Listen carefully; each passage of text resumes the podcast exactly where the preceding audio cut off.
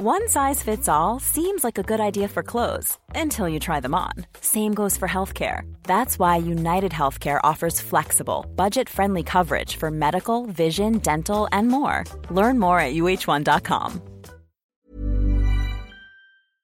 Hormoner är en naturlig och livsnödvändig del av kroppen. Ändå finns det en stor okunskap kring hormoner och vi märker att många inte känner till hur menscykeln eller olika preventivmetoder fungerar. Den här okunskapen kan skapa en rädsla för hormonbehandlingar eller hormonella preventivmetoder och också göra det svårt att veta om och när man ska söka vård för mensrelaterade besvär. Hormoner diskuteras ofta i media, men ibland saknas en vetenskaplig grund för informationen och osanningar och myter sprids och får fäste. Vi på Babys podcast tror att kunskap kring kroppen och dess funktioner bidrar till en stärkt självbild och ett ökat välmående hos kvinnor. Det är ju just därför vi gör den här podden. Kunskap är makt helt enkelt. Därför vill vi tipsa om en hemsida där du kan få den vetenskapligt grundade fakta du behöver och förtjänar. Hormonguiden.se är ett initiativ av Gedeon Richter och är en hemsida framtagen i syfte att öka kvinnors kunskap om hormoner. Som barnmorska och gynekolog gillar vi verkligen den tydliga informationen med bra bilder, strukturerad genomgång av menscykel och preventivmedel. Gör dig själv en tjänst och skaffa dig mer kunskap om din kropp och dina hormoner. Besök hormonguiden.se.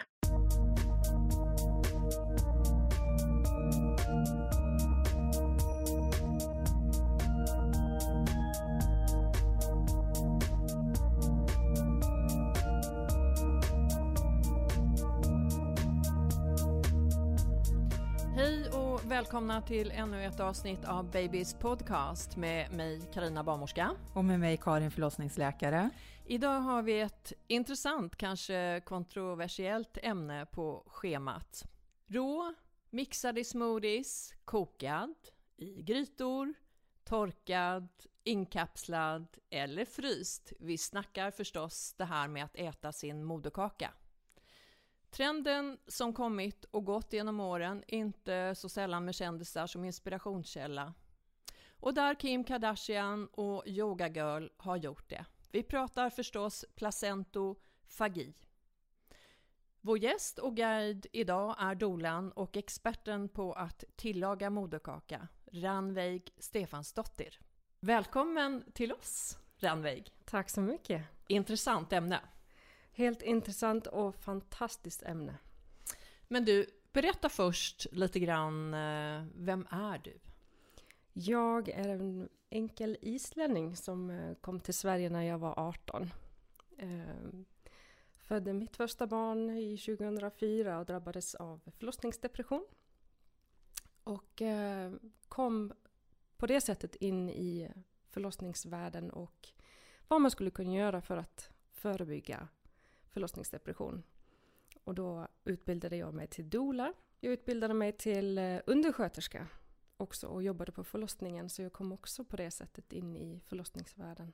Och därefter insåg jag att eh, någonstans hittade jag att, eh, att äta sin moderkaka skulle också kunna förebygga. Så det tyckte jag var väldigt äckligt i början men sen blev det bara intressant. Ja. Men det var framförallt på grund av din förlossningsdepression Ja, som, jag du kom att in- tänka på moderkaka, hur man skulle kunna förhindra depressionen. Eller hur gick dina tankar? Ja, det var det jag tänkte. Mm. Att eh, jag ville göra allt jag kunde för att inte hamna där igen. Så eh, jag gick till psykolog också. Så jag gjorde allting efter boken och hade god kontakt med vården. Men jag ville också gå det här extra steget. Så jag utbildade mig i allt jag kunde för att förebygga. För du utbildade dig också i USA, stämmer det? Jag tog en onlinekurs från USA, ja. Och hur gick, hur gick det till? Jag sökte på eh, alternativ för att det finns ju knappt något i Europa. Så jag var tvungen att leta till USA. Och som tur var så hittade jag ett fantastiskt företag som, som erbjöd då eh, kurser online. Och jag kunde läsa, eh, tog några veckor att läsa och gå igenom hela. Men eh, sen blev jag certifierad. Men varför ska man göra det här? Ja, varför ska man göra det? Ehm, det är väldigt individuellt varför kvinnor vill. Det finns då, då till exempel då att om kvinnor vill förebygga förlossningsdepression som var min tanke från början. Eh, hjälpa till med mjölkproduktion. Eh, förebygga den här tre, tre dagars gråten som många drabbas av lite hårdare än andra. Alla kvinnor som har fött barn, nästan alla i alla fall, har upplevt att man kan känna sig väldigt nedstämd ett par dagar efter förlossningen. Och det kallas baby blues och det är på grund av en dipp i hormonerna. Vill du eh, säga någonting om det? För att moderkakan tar över viss produktion av hormoner. Och när moderkakan är borta så tar det kroppen och hypofysen ett litet tag att fatta liksom att nej men, nu måste jag börja jobba igen.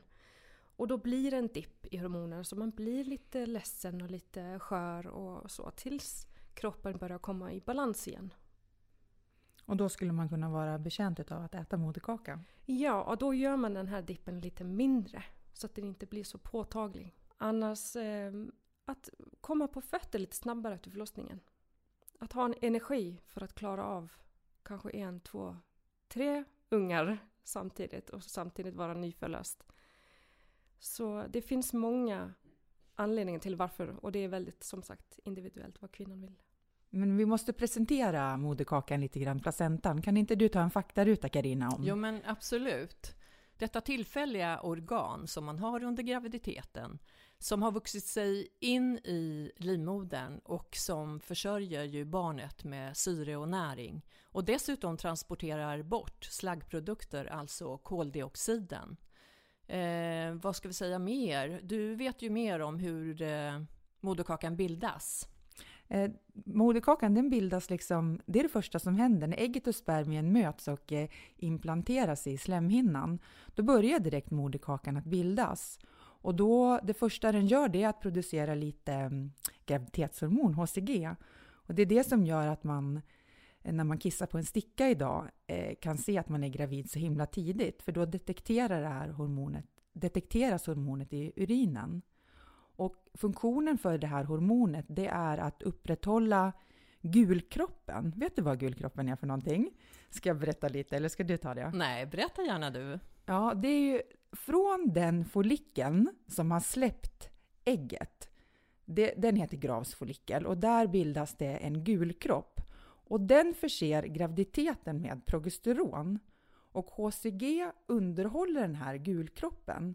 Och sen tar eh, progesteronproduktionen, den tas över av moderkakan. Och det är ju ett eh, hormon då som är helt, eh, alltså det är livsviktigt, annars fortsätter inte graviditeten. Så det är ganska spännande. Men också de här hormonerna, det är väl ändå så att eh, de bidrar eller stimulerar till barnets mognad och utveckling? Ja, och till eh, eh alltså mammans utveckling för att kunna fortsätta vara gra gravid. Man kan tänka till exempel på östrogen, produceras ju väldigt mycket också i moderkakan. Om man tittar på den vanliga menscykeln så är den indelad i follikelfas och sedan lutealfas. Och om man då hos en icke-gravid kvinna ser på nivåerna av östrogen i lutealfasen så är de sedan under graviditet 100 gånger högre och det är på grund av moderkakan. Så den är ju en het producent. Mm. Och den, eh, det är ju så att eh, det här tillfälliga organet då, när barnet är fött så lossnar ju moderkakan och där har ju naturen, eh, den är fiffig återigen, ser till att moderkakan lossnar. Eh, oftast inom en kvart, men ibland kan det ta upp till en timma. Eh, jag kan väl också säga att det här har kommit att eh, symbolisera eh, barnmorskorna, barnmorskesymbolen, livets träd med sin eh, stam och sina förgreningar med hela kronan, detta vackra livets träd. Vet du det här halsbandet som jag har där det står mina barns namn på? Nu har den, moderkakan trillat ut, men jag hade livets träd, ser du? I mitten innan. Vackert. Det ligger kvar hemma. För jag tänkte så här, ah, det är inte bara barnmorskor som får ha livets träd, det får ju också läkare ha. Absolut. Och speciellt om man är mamma. Ja, alla får ha livets träd.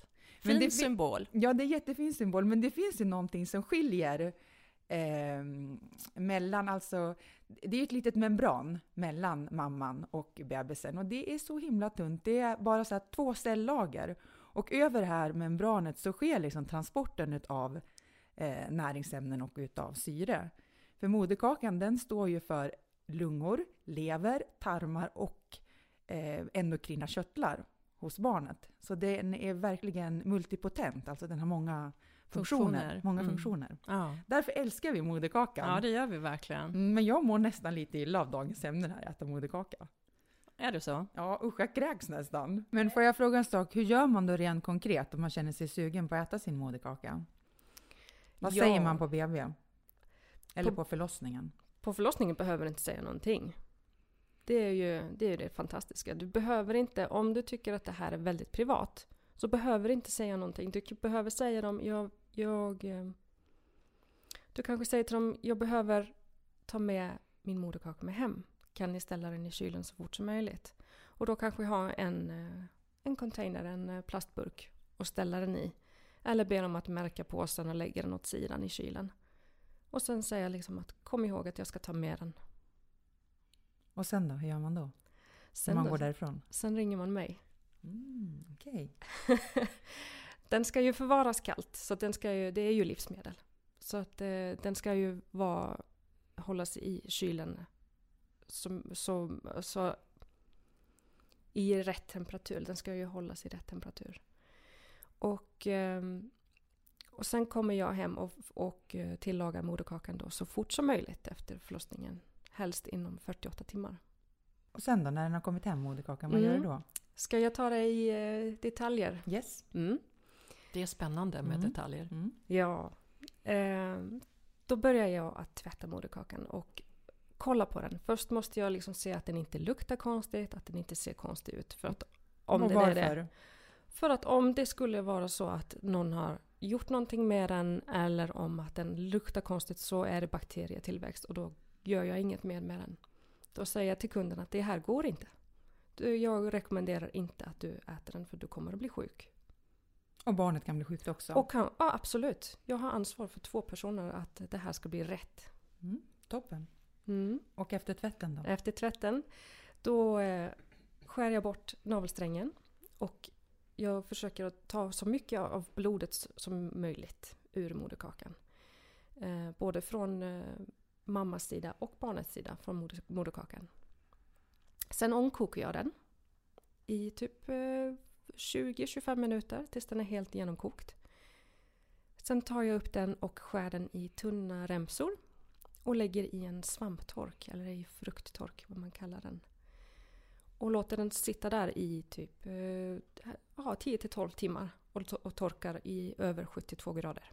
Så att all bakterietillväxt också inte hinner komma igång.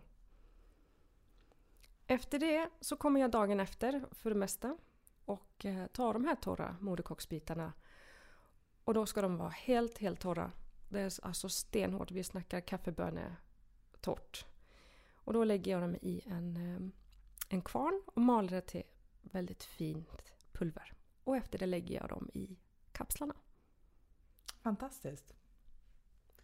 Finns det annat sätt att tillaga moderkakan på? Det finns absolut andra sätt. Bara den här processen finns i tre olika versioner. Det finns traditionell kinesisk medicin som är det som jag blev utbildad i. Eh, som då egentligen är då att man lägger till chili och ingefära i vattnet när man ångkokar för att liksom få den här värmen eh, och så att värmen ska komma, komma tillbaka till mammas kropp. Sen finns det ångkokningsmetoden som är då den utan. Och sen finns det RA-metoden, då ångkokar jag inte. Utan då skär jag bara i bitar och låter den torka i 24 timmar istället. Sen kan man ju också äta den i smoothie, RA. Alltså eh, helt bara precis som den är. Har du sett någon som har gjort det? Jag har gjort det till en mamma, ja. Och hur var receptet? Hon hade ett eget recept som, jag, som var hennes favoritsmoothie som hon ville använda. Men annars är det, jag säger liksom att ta den smoothie som du tycker om. De ingredienser som du verkligen, verkligen gillar. Men inga mjölkprodukter. Eftersom det är järnet vill vi komma åt. Och mjölkprodukterna slår ju ut den effekten. Så, eh, och då är det bara att antingen kommer jag och fixar en, en snabb smoothie strax efter förlossningen eller så går jag och tvättar moderkakan och gör den klar, helt ren och fin och ställer in i frysen till mamman. Och så kan hon plocka en, två, tre bitar och slänga i en, en morgonsmoothie. Hur många kapslar blir det av en placenta? Det är allt mellan 90 och 150 i den kapselstorleken som jag har. Och hur många ska man ta per dag? Då är det två till tre kapslar två gånger dagligen. Men sen är det liksom, det är ju bara en rekommendation. Man kan ju ta mer om man känner för det och man tar mindre om man känner att det blir för mycket. Så man ska känna efter själv i kroppen, vad, vad är rätt för mig? Så man ska ta mest egentligen de första, den första veckan efter förlossningen för att få tillbaka hormonerna och järnet och sen eh, trappar man ner efter det. Man kan ju säga också att moderkakan är ju olika stor hos olika personer. Don efter person lite grann till bebisen. Är det en liten bebis så är det oftast en liten moderkaka. Och den väger någonstans cirka mellan ett halvt till ett kilo. Så jag förstår att antal kapslar blir ju också olika då. Ja, precis. Mm.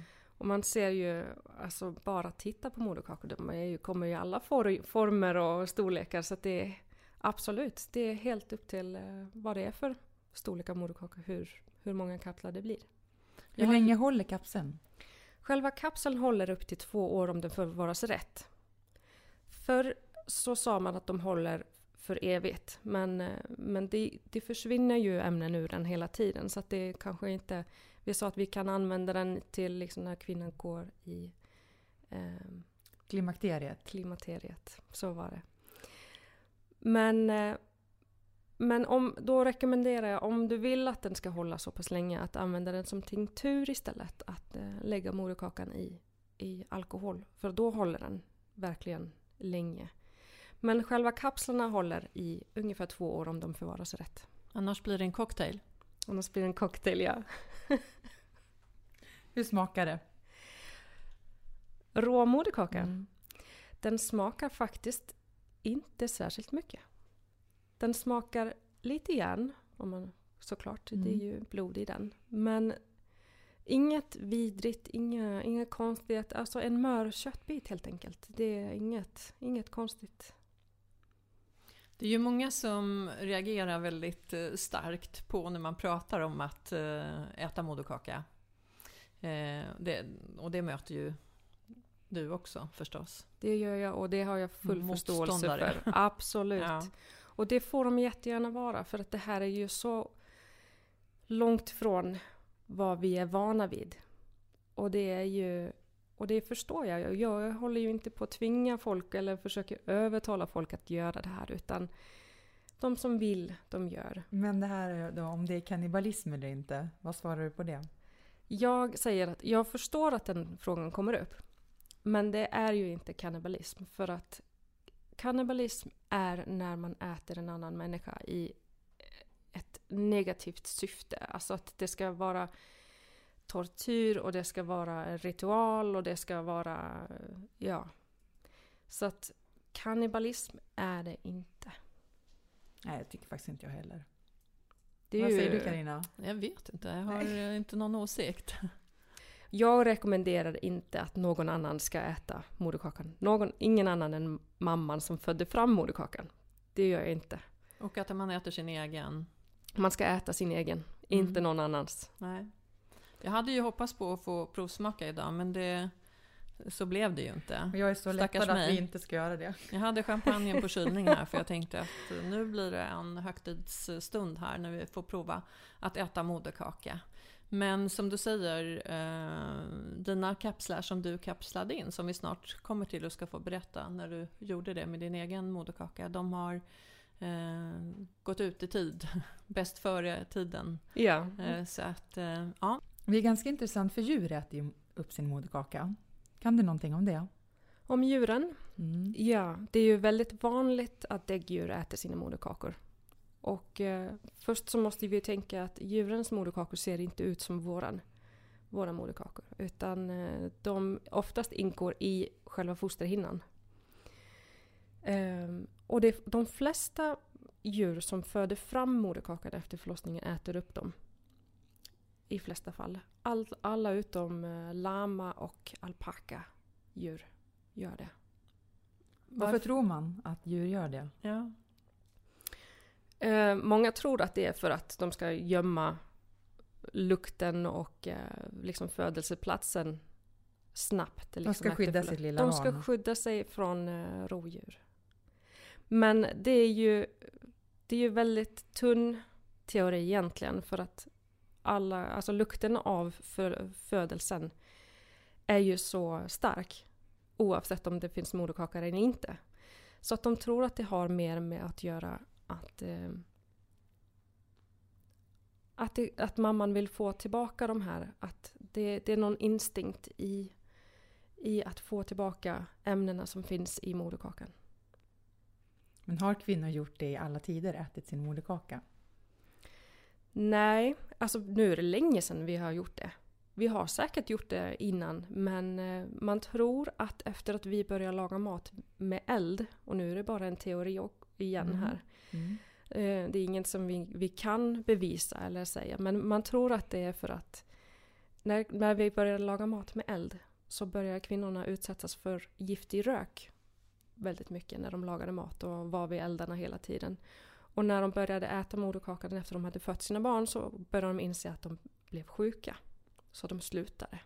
Men du, tillbaks till djuren så är det ju djur som är gräsätare, vegetarianer.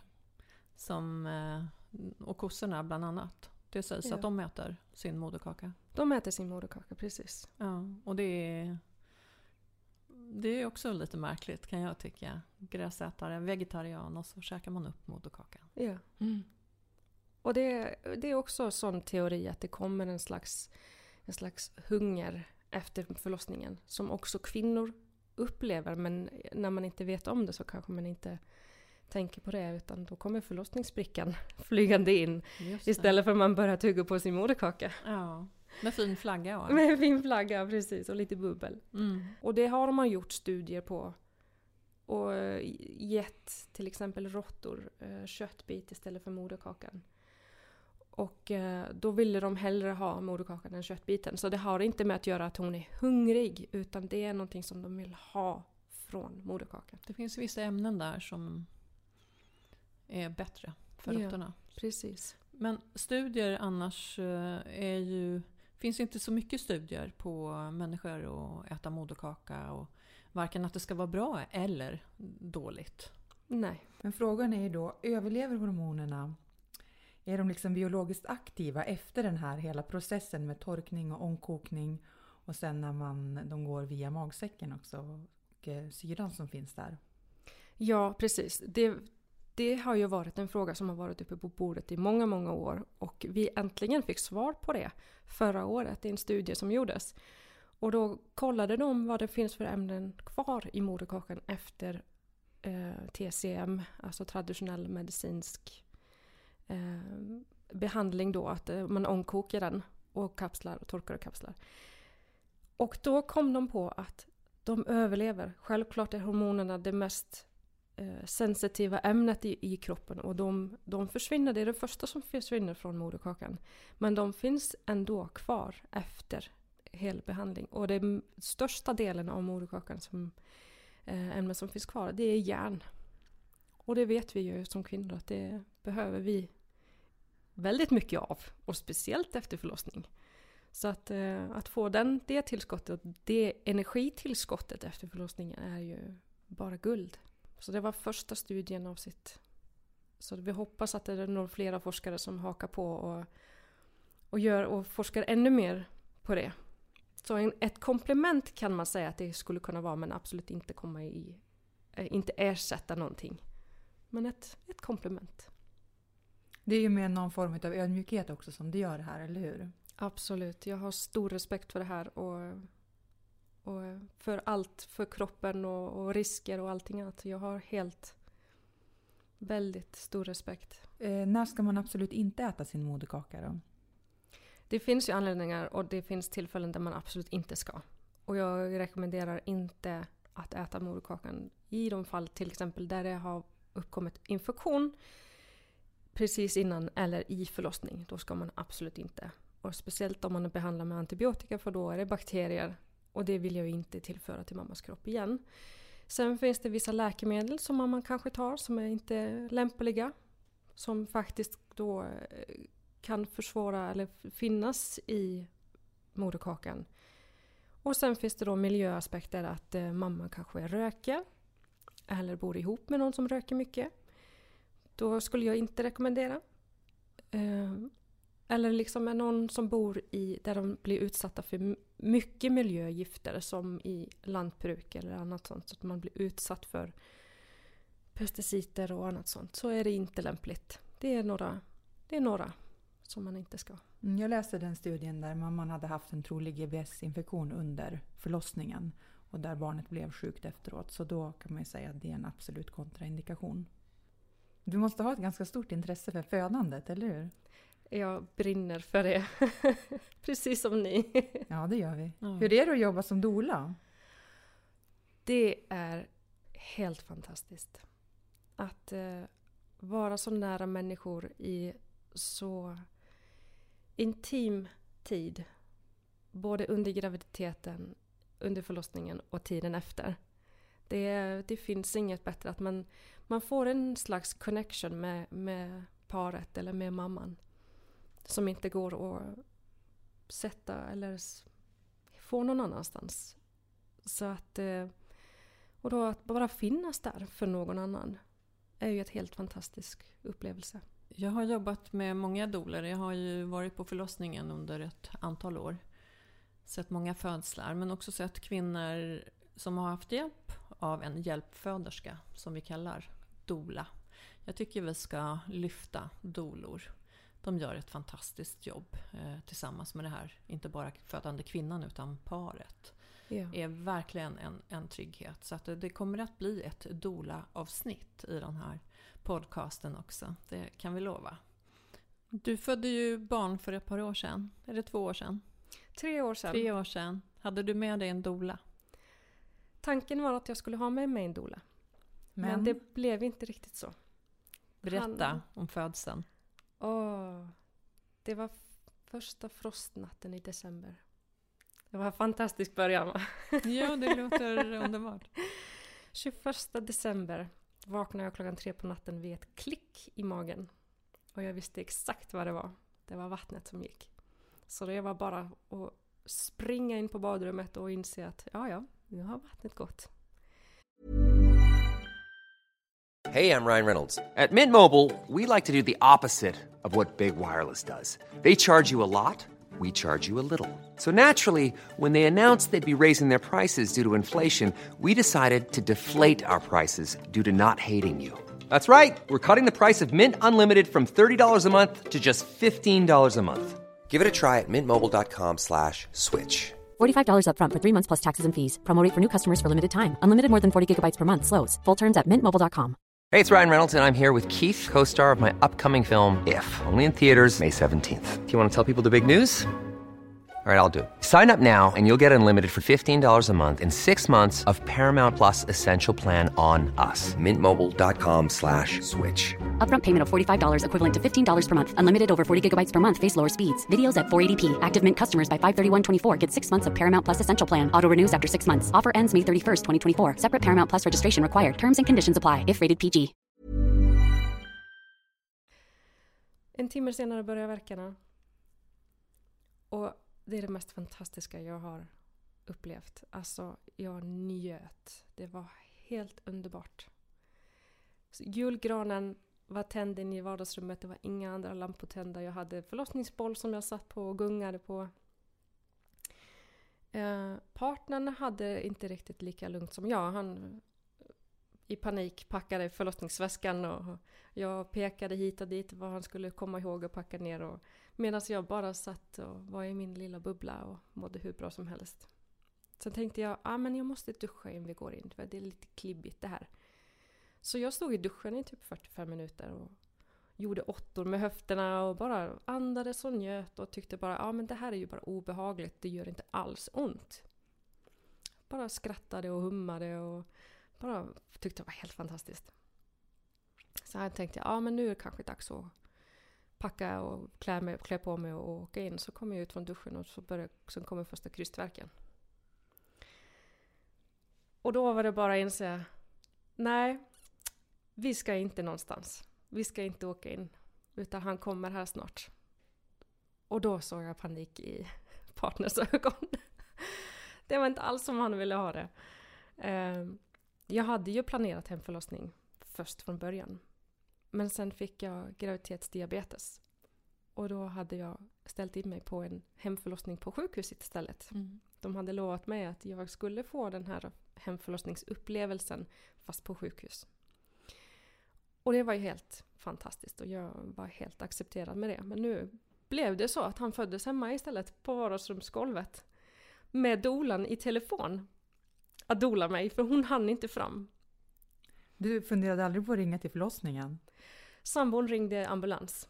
Ja, det Och de- skulle jag också gjort. kopplade han till eh, barnmorska på förlossningen och vi pratade om det faktiskt bara för några dagar sedan. Att, eh, det var faktiskt lite roligt för att han fick instruktioner från barnmorskan och han sa till henne Du, det där säger jag aldrig. Det här skulle jag aldrig säga till henne. Och då var det antingen att eh, att hon ska, att han vill, barnmorskan ville att jag skulle sluta krysta, att ambulansen var på väg.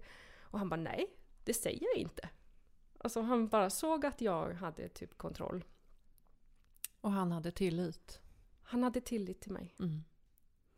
Och sen frågar hon, ser du huvudet? Och jag skrattar fortfarande åt det för att jag var på knä på golvet. Och jag tänkte, det enda jag tänker på är att han skulle ligga på en sån, sån liten bräda med hjul på som de kollar under bilar. Han kom, kom glidande efter golvet för att kolla liksom. Hon frågade inte i vilken ställning. För jag antar att hon tänkte att jag låg på rygg i sängen med benen i liksom gynställning. Inte att jag var i naturlig ställning på knäna på golvet.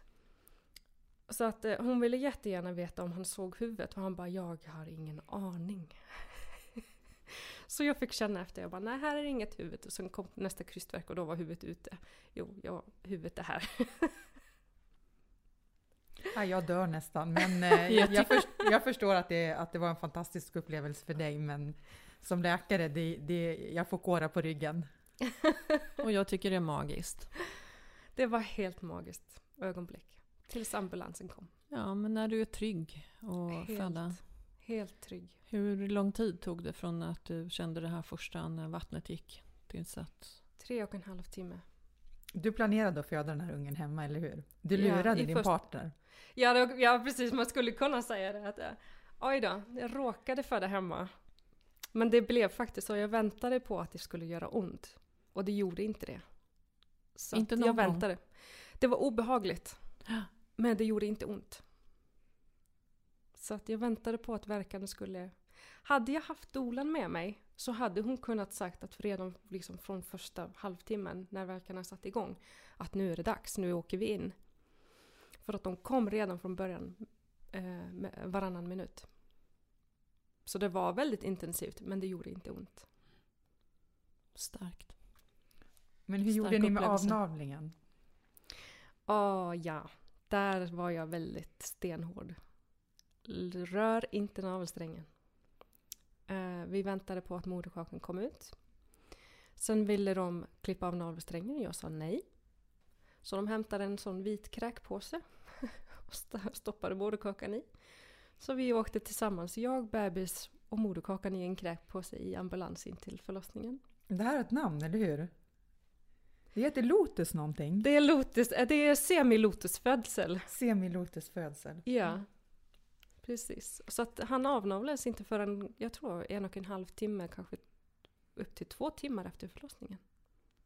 Och då var det helt, den var helt tom, vit och slapp och fin. Ja. Och vad gjorde du på sjukhuset? För du hade ju fött ungen. Ja, precis. Vad gjorde jag där? Jo, för att jag var ju i risk, i riskgruppen, Mm. så måste jag åka in. Och Nej, man måste inte, men det är mycket väl. Väl Ja. rekommenderat och det Ja. hade jag stor respekt för också. Mm. Jag ville att vi, både jag och bebis skulle bli kollade av läkare. Så att vi mådde bra. Som han inte gjorde. Som han inte gjorde. Nej. Nej. Vill du säga någonting om det här med graviditetsdiabetes och vad det är för risk för barnet? Det som var största risken som jag förstod det under graviditeten att bebis skulle bli för stor. Ja. Att eh, han växer för snabbt och, att, eh, och speciellt efter förlossningen då att eh, hans blodsocker ska gå ner. Och han ska ja, få blodsockerfall helt enkelt. ja, det är precis så. För att diabetesbarn de blir generellt sett större än ehm, om mamman inte har diabetes. Och då finns det två risker. Dels vid förlossningen och det är att barn fastnar. För att det har blivit tjockt över axlarna. Och den andra risken det är ju då efter barnet är fött att det kan, orkar inte riktigt med sig själv om man säger så. Den orkar inte amma i paritet med sin vikt. Och då behöver man ha koll på barn, barnets eh, blodsocker. Så därför ska man vara på sjukhus. Ja, precis. Absolut. Och det som egentligen hände, jag tror att hade vi stannat hemma så hade vi inte haft de här problemen som vi upplevde. För att som sagt, det var frost den natten och vi åkte in i en kall ambulans med en landstingsfilt ovanpå oss, båda nakna. Så han, han, när vi kom in på, in på förlossningen så var han 35 grader. Och han blev kall? Han blev kall. Mm. Ingen mössa, ingenting. Inga kläder, ingen, inget täcke, ingenting. Så han blev för kall. Som man absolut inte får göra med bara en normal bebis. Men bebis till en eh, graviditetsdiabetesmamma. Det är ju fruktansvärt att de inte tänkte på det. Jag tror att ambulanspersonalen kanske har lärt sig någonting till nästa gång, förhoppningsvis. Jag såg till. Mm. För att jag tog det ett steg vidare. Ja. Men sen då, eh, vad fick barnet för hjälp inne på förlossningen? Vi hade han under värmelampa. Eh, de tog blodsocker på honom regelbundet. Som vi såg att han kraschade. Han orkade inte, han orkade inte amma. Det är helt rätt. Han orkade inte med det. Så vi eh, tillmatade första dygnet. Samtidigt som vi försökte att få honom att stimulera mjölken så, så fick han tillmatning. Och sen gick det bra? Sen gick det bra. Hur mm. bra som helst. Mm. Precis som han skulle. Hur länge var ni kvar på sjukhuset? Åtta timmar. Ja. Inte mer. De ville hålla oss längre. Eh, jag sa att jag kände mig trygg i att åka hem för att jag hade ju både erfarenhet av att jobba på förlossningen med, med de här bebisarna plus att jag hade jobbat på barnavdelning eh, på sjukhuset. Så jag hade mer kunskap än vanlig mamma. Jag visste när jag skulle åka in om det skulle vara så. Plus att de hade lite platsbrist. Så de var rätt nöjda att eh, vi ville åka hem. Mm. Bara att vi skulle komma dagen därpå. In på, på morgonen för, för undersökning. Mådde han bra då? Han mådde mycket bättre, ja. Lite gul tyckte de. Men uh, helt normal. Han behövde aldrig sola. lampa. Nej, han behövde mm. inte sola. Och du kom igång med amningen? Ja, dag tre. Precis som efter klockan mm. kom den mjölken. Ja. Efterlängtade. Man blir lite, jag blev lite extra nervös där eftersom han var eh, han var så trött. Så var det skönt att jag inte behövde tillmata mer utan jag körde helt och hållet amning. Jag tänkte tillbaks till moderkakan. Eh, du hade mm, då innan bestämt dig för att eh, du skulle ta del och äta moderkakan. Ja, ja, det var väldigt viktigt att jag skulle äta moderkakan den här gången. Eh, på grund av framförallt då din tidigare förlossningsdepression. Precis. Så hur, hur gjorde du med den här moderkakan då som, som till en början eh, satt fast i navelsträngen till bebisen och eh, som ni klippte inne på sjukhuset? Den åkte in i kylskåp direkt och stannade i eh, kylskåpet på förlossningen tills vi åkte hem. Då hämtade jag den och la den i, i en sån kylväska och tog med hem. Och sen stod den i kylen och nu, nu pratar vi, nu är det jul.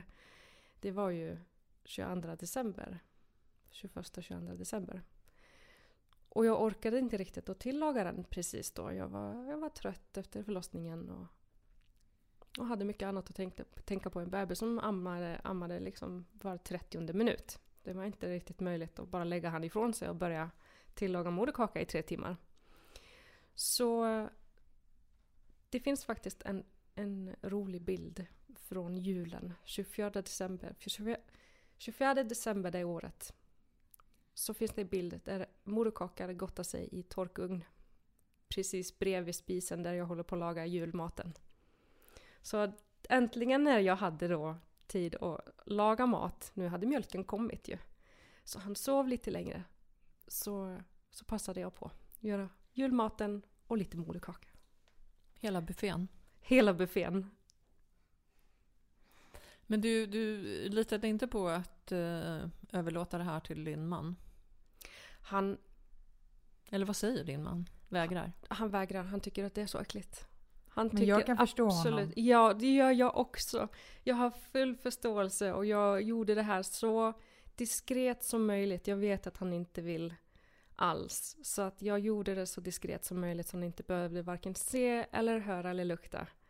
Så eh, jag bad honom, om, om det skulle vara så eh, i de här momenten som jag hade, så var han inne på sitt kontor.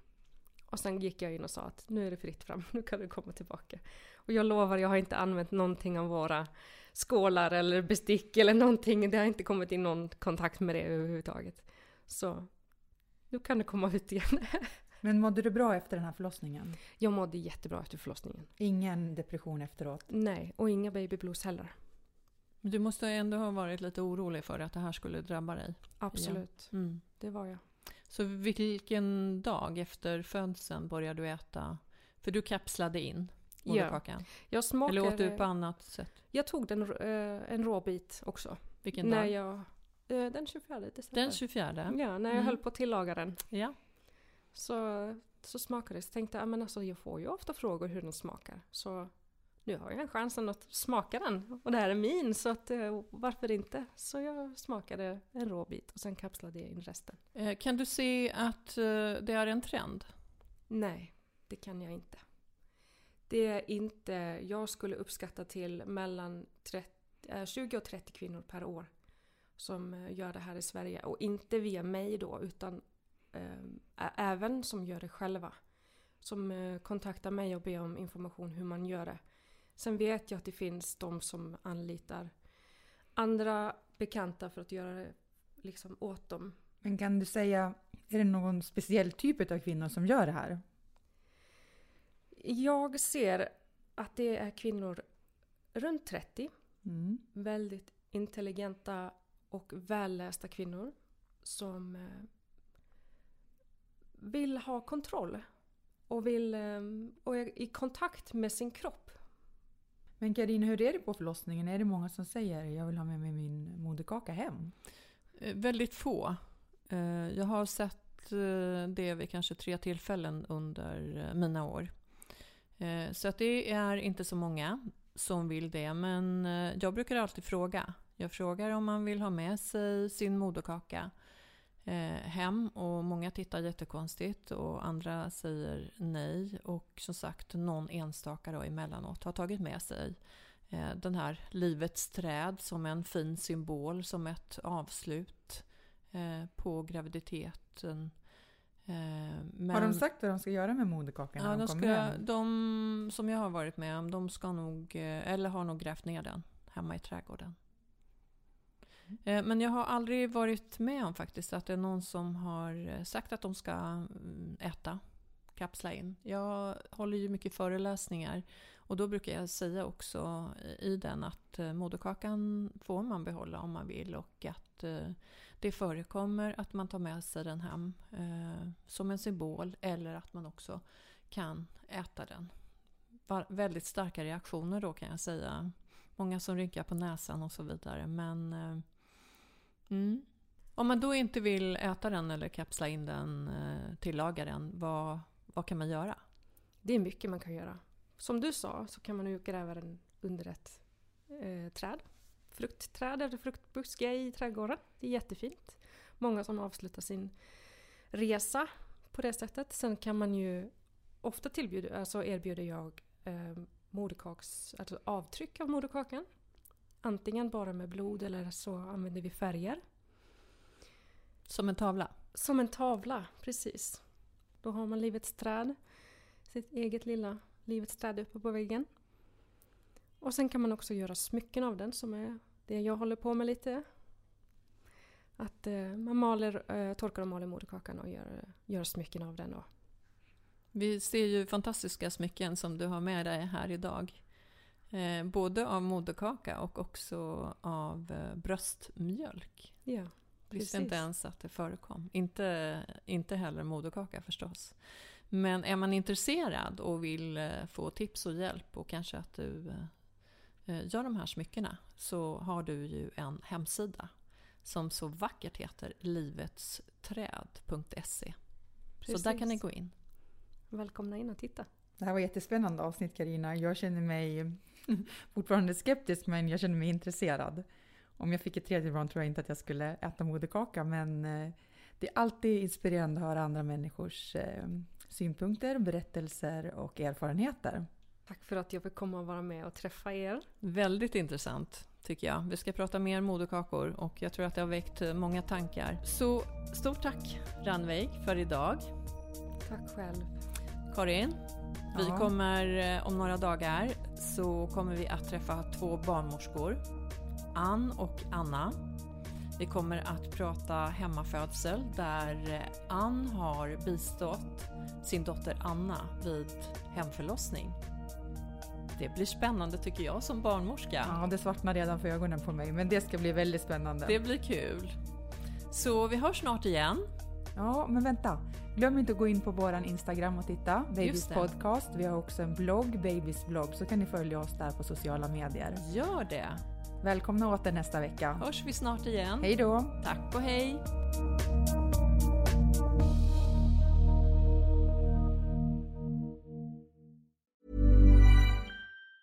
Ever catch yourself eating the same flavorless dinner three days in a row? Dreaming of something better? Well, HelloFresh is your guilt-free dream come true, baby. It's me, Kiki Palmer. Let's wake up those taste buds with hot, juicy pecan-crusted chicken or garlic butter shrimp scampi. Mm. Hello Fresh. Stop dreaming of all the delicious possibilities and dig in at HelloFresh.com. Let's get this dinner party started. Even when we're on a budget, we still deserve nice things. Quince is a place to scoop up stunning high-end goods for 50 to 80% less than similar brands. They have buttery soft cashmere sweaters starting at $50, luxurious Italian leather bags, and so much more. Plus, Quince only works with factories that use safe, ethical, and responsible manufacturing. Get the high-end goods you'll love without the high price tag with Quince. Go to quince.com slash style for free shipping and 365-day returns.